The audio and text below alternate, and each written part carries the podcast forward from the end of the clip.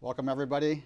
I'm Dr. Howard Koh. I'm very pleased to welcome you to a new video series entitled What CEOs Say, co-sponsored by the Harvard T.H. Chan School of Public Health and the Harvard Business School with support from the Robert Wood Johnson Foundation.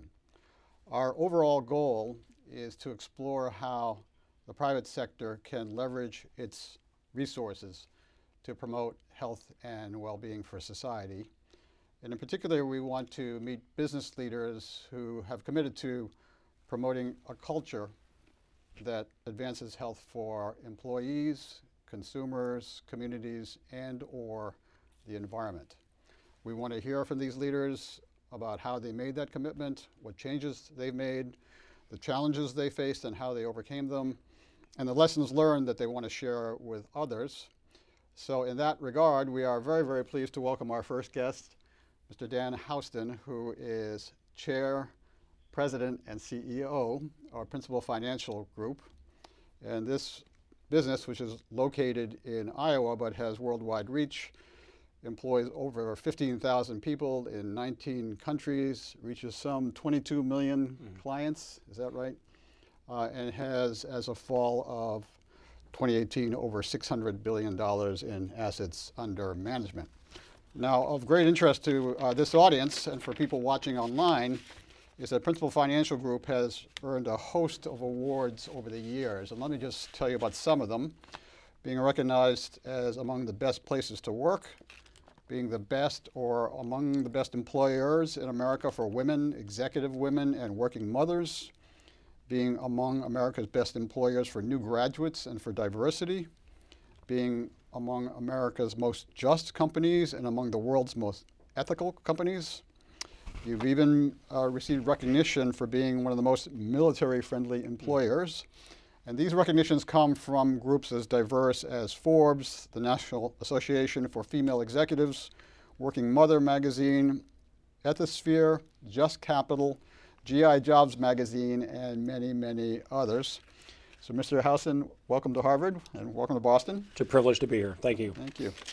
So, this is a health audience, so let's just start with some basics. Tell us what a uh, financial services company does and tell us what you do day to day as CEO, president, and chair. Yeah, boy, the second question could get me in trouble, I suppose. but uh, you know, we're here to serve the needs of all um, all workers, all individuals, to help them reach financial success. And frankly, financial success is really hard and difficult to reach if you don't have a physical health and well-being. So we've tried to work very hard in order to strike the appropriate balance through education, through advice, through guidance to help people understand that the more healthy lifestyle they live today, the more they focus on their financial well being, the higher probability they'll enjoy a higher quality uh, life later in life. So that's in large part what we do. As you mentioned, uh, we manage well in excess of $600 billion in 90 different countries around the world, big operations in both Latin America, Asia, and the United States. And those 22 million customers uh, are really as diverse as you might expect, not only geographically, but they're diverse in terms of their ages and their wealth and their income. And what I would tell you, from the lowest wage earner to the very highest wage earner, that is effectively the cohort, that's the group of individuals that we serve worldwide. So it's interesting to he- hear about your clientele because some people would assume that a financial services company is simply serving the well off. So tell us more about how you're serving people of all income backgrounds and, and more. So if I could, I'd give you a sort of a typical uh, client. If I were just to take a average client of the Principal Financial Group, if they're a retirement plan customer or 401k plan customer in your nomenclature on the university campus, it would be 403bs. They would have 125 employees. They would generally have a very broad cross section of industries, all the way from janitorial services to investment banking. They, in large part, don't have a personal advisor at all. Maybe the top 10% out of that 125 might, so 10 to 12 people might have an advisor. Those other 100 employees oftentimes are looking to us for guidance, advice, and education. We do that at the work site. We do that in person at small meetings at the worksite. We do it in one on one meetings at the worksite. And some of it's done telephonically through our call centers. I, I take the, and I view it as an honor I do go down to our call center and I'll take a headphone jack and, and go into the console because I want to hear firsthand what people are up against. And I have yet to ever do that on a random basis and had a phone call that was, was taking place on anybody that was making more than about $50,000 a year. So it gives you the sense of the sort of uh, employee who's calling in. What are their questions? Oftentimes, the questions Am I saving enough? Am I putting it in a diverse enough portfolio? This is sort of my language. They may not use that exact nomenclature. They're going through a divorce. Someone's lost a job. Should I take a loan? Should I not take a loan? Should it be a hardship withdrawal? Those are all the questions that the average American worker needs answers to, and we provide those answers. Everyone can relate to those questions. They really can. yeah. So tell us more about how you have advanced a culture that helps the health of employees, consumers, the community, and or the environment. Dr. Koh, one of the things that uh, there's an enormous burden on a CEO. We're a 140 year old company. And as 140 years, I'm the only the 15th person that's held this particular job as the CEO. And our commitment to middle America, our commitment to middle income wage earners, didn't start with me. It's been part of our ethos for the last 140 years. And so, what typically uh, is going to take place as we sort of prioritize our resources is to make sure that we are serving everyone equally. That's a that is, as you might expect, a a big priority. But it's in all facets of what we do, because we need to make sure that we have a, a good health and wealth uh, balance for our employees. We have it for our customers, and we try to make sure that we strike the right sort of balance for our investors as well.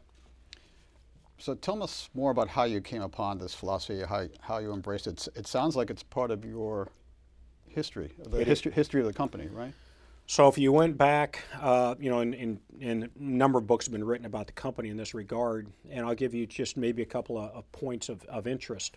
And this is one I found fascinating because we just remodeled a building that was built, started in 1938 and finished in 1940. And one of the funny stories that came out of it, because the superintendent, today we'd call that a vice president, but that was a construction superintendent at the time, they were building the building and they had made their decision on that we were going to use clean uh, fuel to fire the building, and it was going to be oil. The alternative to that was coal. But there were two things we were doing with this building. We were putting in larger windows, and the windows would be uh, allowed to be open uh, for fresh air. It was going to be the first building west of the Mississippi that had air conditioning. And it would be the first building of commercial size that would burn fuel oil. Well, Iowa at the time, if you go back into the 1930s, was a net exporter of coal. And so it was the coal miners that were picketing across our front door. We have pictures of the coal miners picketing because we had the audacity to burn oil.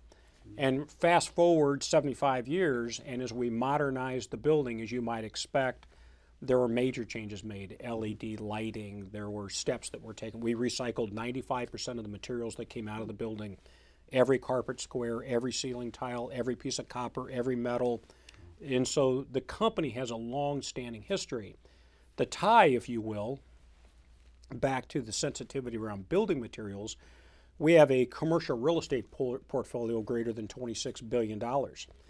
A large portion of that is green uh, building. And we found out a long time ago, well in excess of a decade ago, that we could build a green building better environmentally for, for individuals, whether it was all the, the uh, toxins that can exist in carpets and ceiling tiles, LED lighting, moving the air through the building more quickly, etc. Maybe it adds 10% to the cost of the building. Their recoup on that mm. is measured in months and, and not decades for certain. So that sort of gives you uh, a mindset that we've used uh, not only in, in our business, but then the value that that creates for our customers through enhanced returns and better returns ultimately for shareholders.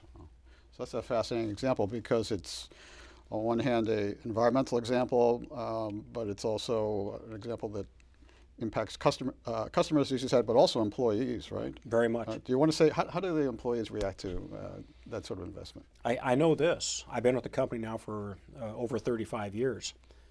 I don't think anybody was as concerned 35 years ago. Let me restate that. No one was concerned about that 35 years ago. Today, if you look at the statistics, among millennials, it's about 75%.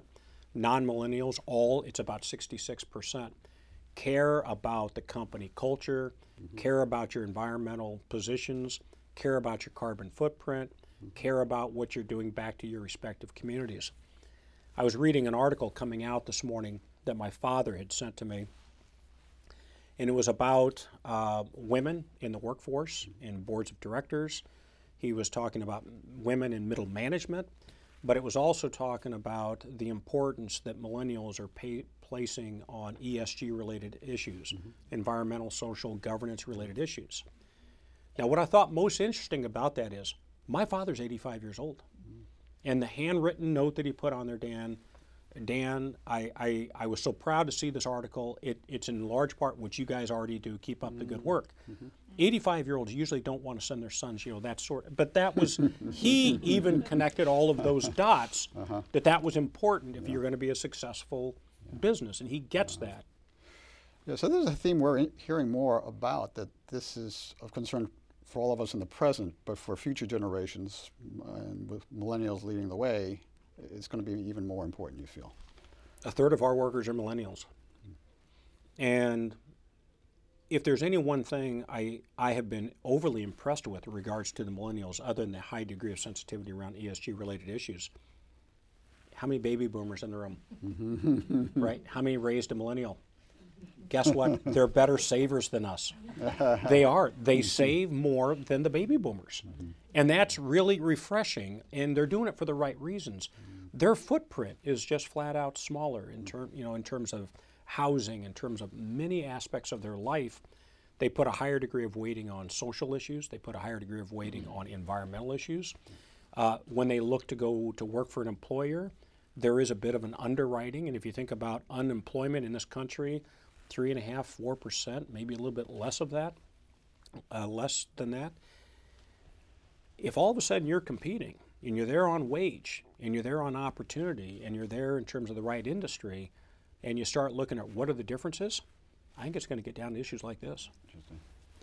So someone with your philosophy has got to adopt a long-term view, but you, you have a lot of short-term pressures to earn profits and um, uh, keep all your uh, shareholders and stockholders happy. So how, how do you balance all that in your daily work? So it, it starts with uh, setting the expectation with investors in the very beginning. And we have always uh, tried to strike the appropriate balance between great, giving great value to the customer, giving a employee the right sort of uh, set of benefits, whether it's time off to volunteer, it's a, it's a competitive wage, it's a, it's a, it's an environment that is inviting, that has, uh, if you saw our facilities, you'd be, I'm certain, quite impressed with the, the nature in which we've, we've reorganized our work to create more collaboration and create more of a sense of community. But ultimately, if you've uh, informed your investors on what we think our returns are going to be and what our financial performance is going to look like, frankly, it takes a lot of the pressure off because we're already on the record with what it is we're trying to accomplish.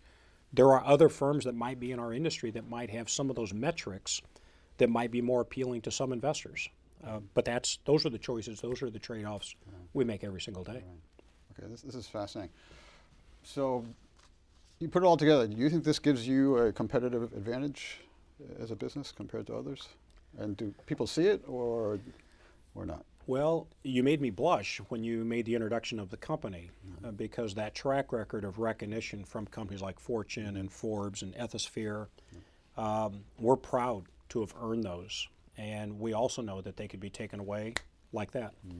Uh, it requires us to constantly nurture it to ensure that a lot of the groundwork that was laid, the old proverb, uh, Chinese proverb, when you drink from the well, remember the men and women who, who dug the well. Right here on this campus, a lot of the practices and a lot of the cultures that you have here, and what makes Harvard Harvard, mm-hmm. is because the forefathers had done a good job getting you to this point.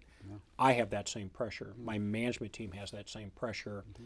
So we're always trying to strike that right balance. And I'll give you a couple of examples. Uh, the company f- has forever, back in 1938, again, that superintendent had written the message to the board of directors. It would be appropriate to have a gymnasium so employees would have the opportunity to have physical fitness throughout the day. There could be intramural sports. I mean, it, it's just when you read it, you just think, wow, that's how they spoke back then. But even our leaders at the time knew that physically fit employees running more oxygen through the brain, having more sort of physical activity, creating more energy, sense of creativity, they even knew that then. Volunteerism has been part of our culture forever. Uh, we host a seniors golf event, the Champions Principal Charity Classic Champions event.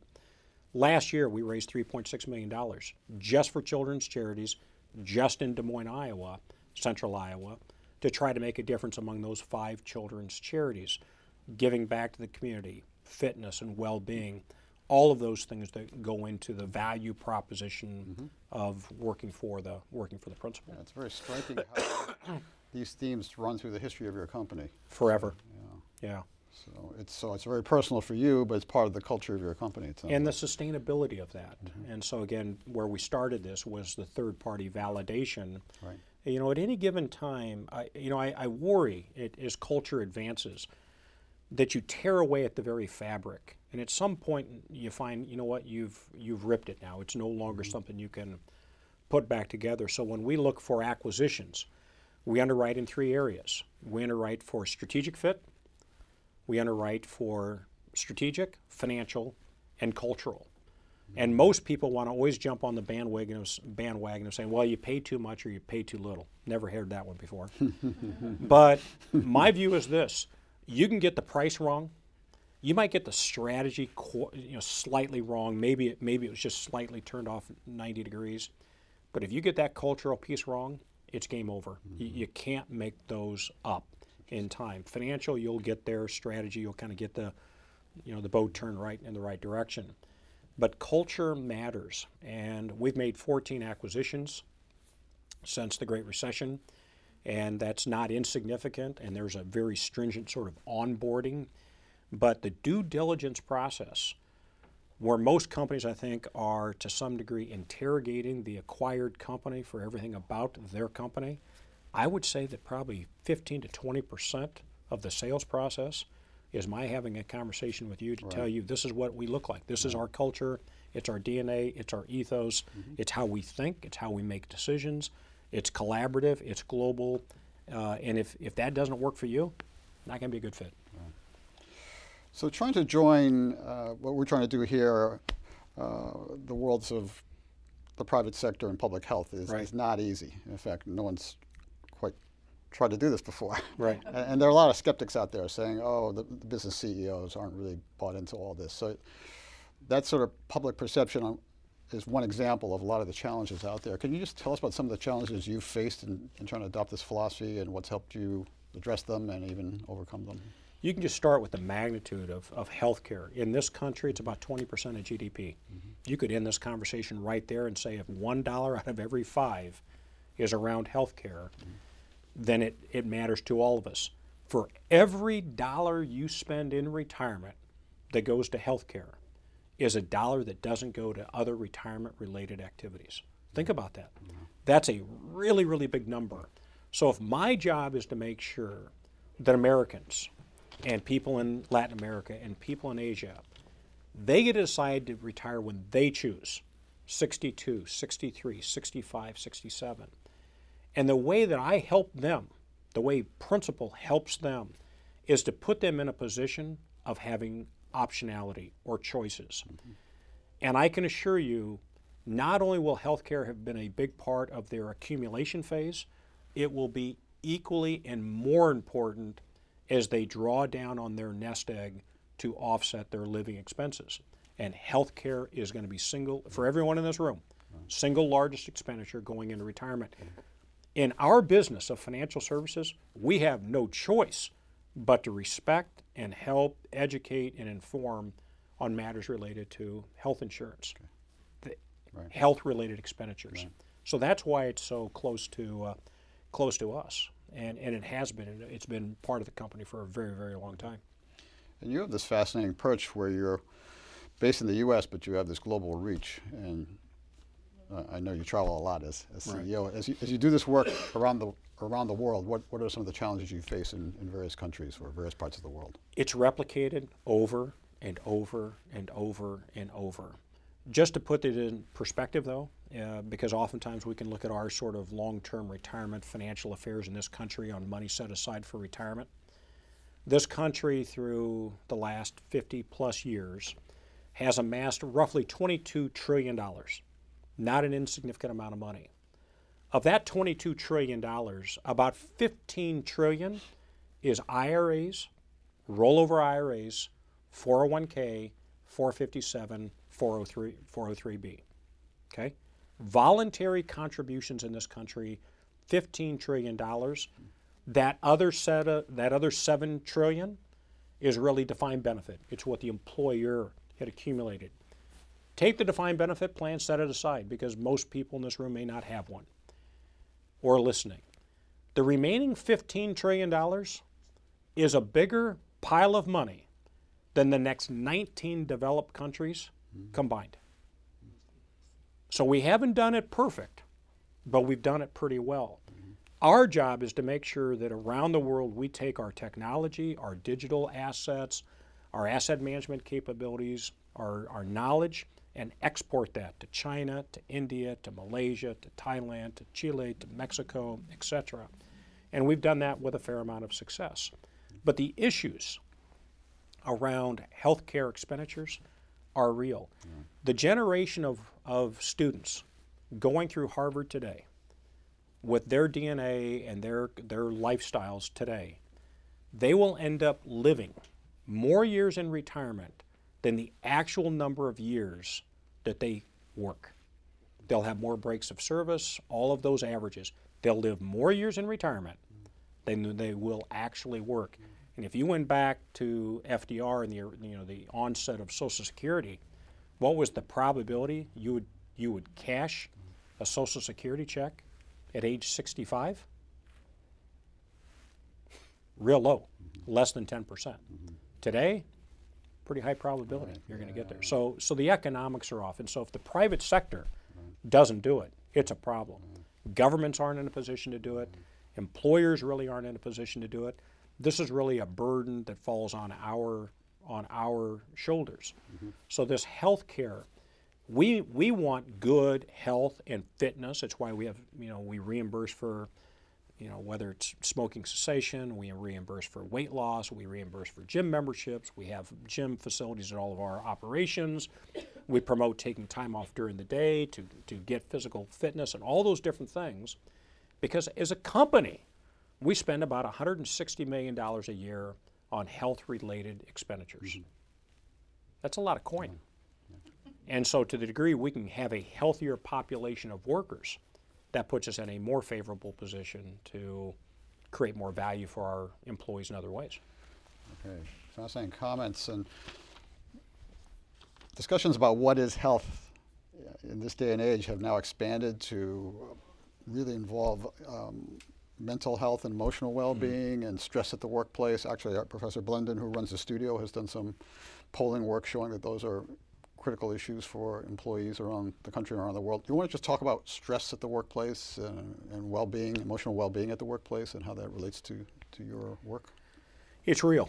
It's out there. Uh, you know, there's a there's a few issues out there that uh, come to mind, and the first one of which is the over reliance on opiates and the impact that's having. It it is real. If you haven't read the, the book uh, um, Dopesick, read it. It gives you some really sort of inside perspectives on the overprescribing of, of, of drugs and what that uh, what that means. I think there's also an element around mental and nervous, and I think all of us have known people who are directly impacted by this. Someone's going to have back surgery, breaks a leg, breaks an arm. We put our arms around them. How can we help you out? Can we bring some food over? Take all the time you need, all those issues. and unfortunately, mental and nervous issues are not resolved as issue. Um, mental health is increasingly a challenge uh, on a lot of different levels. It is one of those industries that continues to grow, and I think it continues to evolve. And I think you know we're sort of at the beginning stages of that. But all of those issues are things that we have to be conscious about as an employer. So again, how do you create a work environment that doesn't contribute to stress? Giving people uh, flexible time off. You know, at the end of the day, I'm not keeping track of your hours. I'm really interested in one thing the output. Right. What's your contribution? What did you do to advance the company's mission? You had a certain set of tasks to accomplish. Did you do that? How do we create an environment which doesn't create stress? That comes into hiring and firing. Make sure that we have a diverse group of senior leaders. Make sure that they're inclusive. Making sure that people don't come to work with a with anxiety about just the people they're working with, let alone the work that they're doing. Um, how do you create an environment where, at the end of the day, we're doing a social good?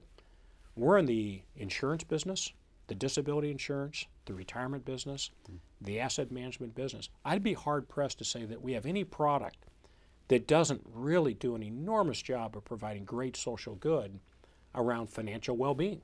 And if you have good financial well being, many times you'll, that leads to strong physical mm-hmm. and health well being so that's that's sort of easy for me to get my head around and, and around. Matter of fact, I, I'll tell you a quick story, uh, Dr. Koh, that I was reflecting on this only because it was the one year anniversary of the gentleman who had hired me. His name was Chad Sims in Dallas, Texas. And I had two other job offers. And you should know that the Principal Financial Group before 1985, its name was the Bankers Life Insurance Company. So I was interviewing for the job, and he had asked me about these other employers. And I'll, I'll go ahead and use those names. It's it's been over 35 years. and I said, uh, matter of fact, I remember Kathy Johnson was the recruiter from Georgia Pacific, and uh, Chad always had a way of sort of getting what he wanted to get done. And he said, "So Dan, I got to ask you a question. Georgia Pacific, do you do you want to be in the plywood business the rest of your life?" Uh, Mr. Sims, I you know I don't know if that's such a great idea, you know, and he said, This other company, the Goodyear Tire and Rubber, he says, You really want to be in the tire business the rest of your life? And I thought, Gee, Mr. Sims, I, you know, I don't know if that's the best answer. He says, Come to the Bankers Life Company and you'll change lives the rest of your life. And he was right. It's, it's, been, it's been incredibly rewarding to be in an industry where we do a lot of good. We can always improve. But for the most part, we get a lot of things right. Okay. Tell, tell us more about um, how you measure success. What, what is success? How do you measure it? What, what, are there metrics you're tracking in, in this part of the work that you're doing for SCEO? Well, it's not height and weight, because I fail on both of those. and the right weight, I'm just four inches too short. but yeah, you know, the, the metrics for us aren't the ones you might immediately jump to. So, for example, one way you could measure a financial company is the assets under management. You could measure, for example, the operating earnings, your return on invested capital, your internal rate of return. I'm not going to suggest that those aren't all important. But when we really dissect it and say, what's going to make us successful long term? The sheer number of clients that we have of all kinds. How diverse is our workforce? How inclusive is our workforce? Another big one is how close are you to being on track to replacing 85% of your income at retirement. And we measure that. So, what percent of all of our customers are on track mm-hmm. to reach an 85% income replacement ratio at age 65? Mm-hmm. To do that math real easily, if you're making $100,000 a year today and you were going to retire, have we helped you save enough money that would generate $85,000 a year in income? That means we were successful. And for any of those that kind of want to skip the book and kind of get right to the punchline, if over the course of a 35 year working career, you saved 15% of your income mm-hmm. and set it aside in a diversified portfolio, didn't take hardship withdrawals, didn't take a loan, you'll replace 85% of your income. So through employer matching contributions, through salary deferrals, whatever it takes to get there, that's the math. And that financial That's your robo advisor lesson for the day. and that financial security is part of well-being. How could it not be? Yeah. I mean, you talk to people about stress in their lives. Mm-hmm. We already stress in lives and stress in marriages. What's number one? Mm-hmm. It's money. Mm-hmm. It, it's it's around income. And for the most part, one thing that we do need to sort of get in check, it's the spending. We, we, we buy a lot of convenience, and more discipline should be applied. Uh, and again, you know, I mentioned my father earlier, but you know, one of the big lessons he always gave me was pay yourself first. You know, set the money aside first, pay yourself first, get your savings in order first, then apply it to the other the other areas. Um, I, I feel compelled to, to share this, uh, Dr. Koh, because again, we, we put a lot of energy into all customers and all employees everywhere we do business. Mm-hmm. We have a program in India, Pune, India to be specific, where, where we have roughly 1,500 employees on our way to 2,000. It's an amazing group of professionals. We have uh, MDs, uh, some of them would have come right from Harvard. We have data scientists, we have actuaries, we have a really professional group of, of employees that uh, work and live in Pune. Our give back to that community was to work with an NGO in uh, establishing something called the Lighthouse. The Lighthouse is located right on the fringes of the slums. But the idea was to work with the, the elders within those slums and to identify at risk teenagers, those people who have dropped out of formal education, but they're kind of coming in on that adulthood age. We put together a program that, if you looked at the one year success rate, for every 100 individuals that we're able to work with out of that area, and the, and the program is roughly 12 weeks of working with those individuals, 85% of them, after one year, are in a middle income job. Middle income is defined in Pune, India, much different than it is defined here. But the, but the real point is some of those people end up working for Principal. But one person at a time. You know, could we influence 85 and 200 and 400 and 600? You do what you can, but that's that's what we see as our obligation for those people who aren't direct customers. Our ability to give back to the community has everything to do with helping people get on track to be a middle income uh, wage earner.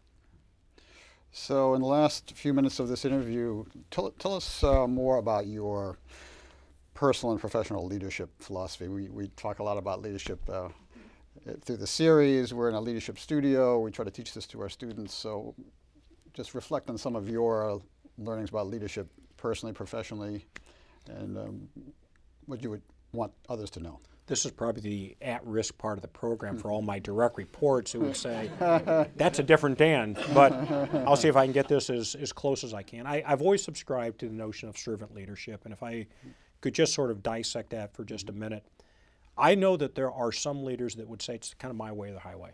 You know, you kind of get on board with my thinking, my way of doing things, do that successfully, and you just made the team. I discriminate against every single, single one of my direct reports every single day.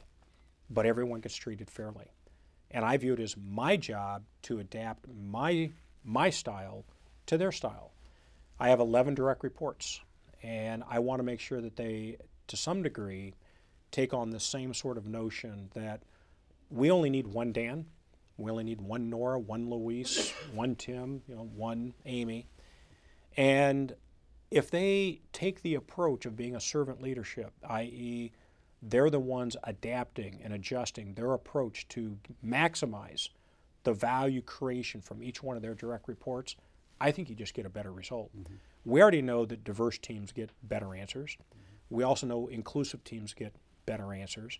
We all know that listening versus talking all generally gets you a better outcome.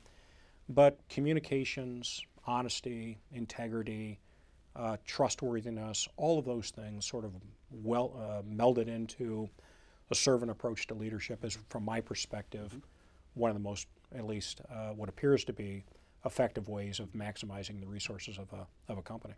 So, do you think these themes can apply to companies that are a lot smaller than yours that don't have the resources that you have? Uh, are these universal principles or do they have to be tailored somehow? Absolutely. And, and it's funny because I think of ourselves as being a medium sized company. Mm. You look at the global playing field that we're up against, and we have competitors with a quarter of a million employees.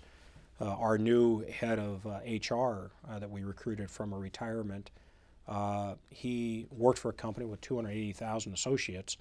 He had 60,000 in his division. He's got 15,000 with Principal. So Again, I heard him sort of talk about small companies, so uh, it's all relative. Uh, so our our largest customer base is small to medium sized businesses. As I said earlier, our average size pension client's 125. Our average size life and disability customer is 44. Oftentimes, we know one thing's for sure: the owner or sole proprietor or the partners. They're the chief risk officer, they're the chief financial officer, they're the chief human resources officer. So we need to make sure that we really have the mindset of understanding what small employers mm-hmm. need mm-hmm. by definition. And when we have programs to support them, we go into it from a position of strength because we have roughly 140,000 small to medium sized customers that we interact with every day. And the person we're interacting with isn't a CEO of a Fortune 500 company, it's not the chief uh, human resources officer of a Fortune 250. It is someone with very, very different skill sets. And so, for that reason, I think much of our leadership that we have and that we our orientation is around small to medium-sized employers is very transferable to a sole proprietor or, or a very small business. So in the final couple minutes here, just share with us any, any thoughts you have for uh, people who emulate you or for people who want to work at this intersection between private business and public health. And again, there are a lot of folks out there who say these two worlds just can't talk to each other and we're trying to do this and having you has been so enlightening. But how would you advise both worlds uh, to work better together as we move forward? Well, I would tell you, I like the crossroads of my life of being in in in in the crosshairs of of, of these two issues because I think they're both incredibly important. That's the first thing I would say. Um, one of the one of the luxuries you have in working for a company that supports involvement and outside activities is to be involved with the Partnership for Healthy America. Mm-hmm. And some of the brightest minds I can think about and what we're trying to deal with the issue of childhood obesity. And it's a lot of very serious work. Michelle Obama's been heavily involved, Dr. Uh, Gavin's been heavily involved. But it's a group of professionals, it's a, it's a not for profit organization mm-hmm. that recognizes these food deserts that occur in a lot of these major cities. What can we do around making fruits and vegetables more accessible right. to individuals? And you might ask, Dan, why would you be involved with an organization that's concerned about childhood obesity? Because they're all my customers. Sooner or later, that is a group of people, themselves, their parents, their grandparents, their kids, who become dependent on much of the products and services that we provide to the degree that I better understand what those food deserts constitute how we could eradicate it, how we could do a better job communicating and, and solving some of those social issues, the better off we're going to be as a company. Mm-hmm. But I can assure you this I'm a better person for having been involved in, in that organization. And, and I can say that about most all organizations I've ever been, been part of because this has become such a, such a large issue. Public policy doesn't have the luxury of putting things in, in silos because it cuts across all uh, demographics. It cuts, cuts across all lifestyles, and business is going to have to have to be there. And there's a there's a quid pro quo, either pay it today in some mm-hmm. sort of mm-hmm. social tax, or or pay it off in the future. Mm-hmm. The last comment I would say in terms of just characteristics, one of the things I value in leaders and uh, all workers is intellectual curiosity. Mm-hmm. It's amazing to me how things that happen in biology or things that happen in chemistry and science think about them for a little bit, and you can see how they might impact your business. Mm-hmm. Um, and as we have this digital transformation, I, I, really do believe, you know, we all read about the Industrial Revolution and, and how Ford went about solving those problems. We are right in the crosshairs mm-hmm. of the digital revolution, and it's going to change every single business. And if you don't have intellectual curiosity, if you don't understand the impact Look at just the announcements this morning between Microsoft and Walgreens. Look at the previously announced uh, uh, discussions between Amazon and, and, Berkshire Hathaway and JP Morgan. Mm-hmm. Health, healthcare, health expenditures is a big part of all of our lives. And if you don't get your arms around it, it'll consume us. Well, this has been an absolutely fascinating interview, and Mr. Houston, we're very, very honored to have you here, and thank you so much for being the first to kick off this series. It's been a privilege and an honor. Thank you so much. All the best.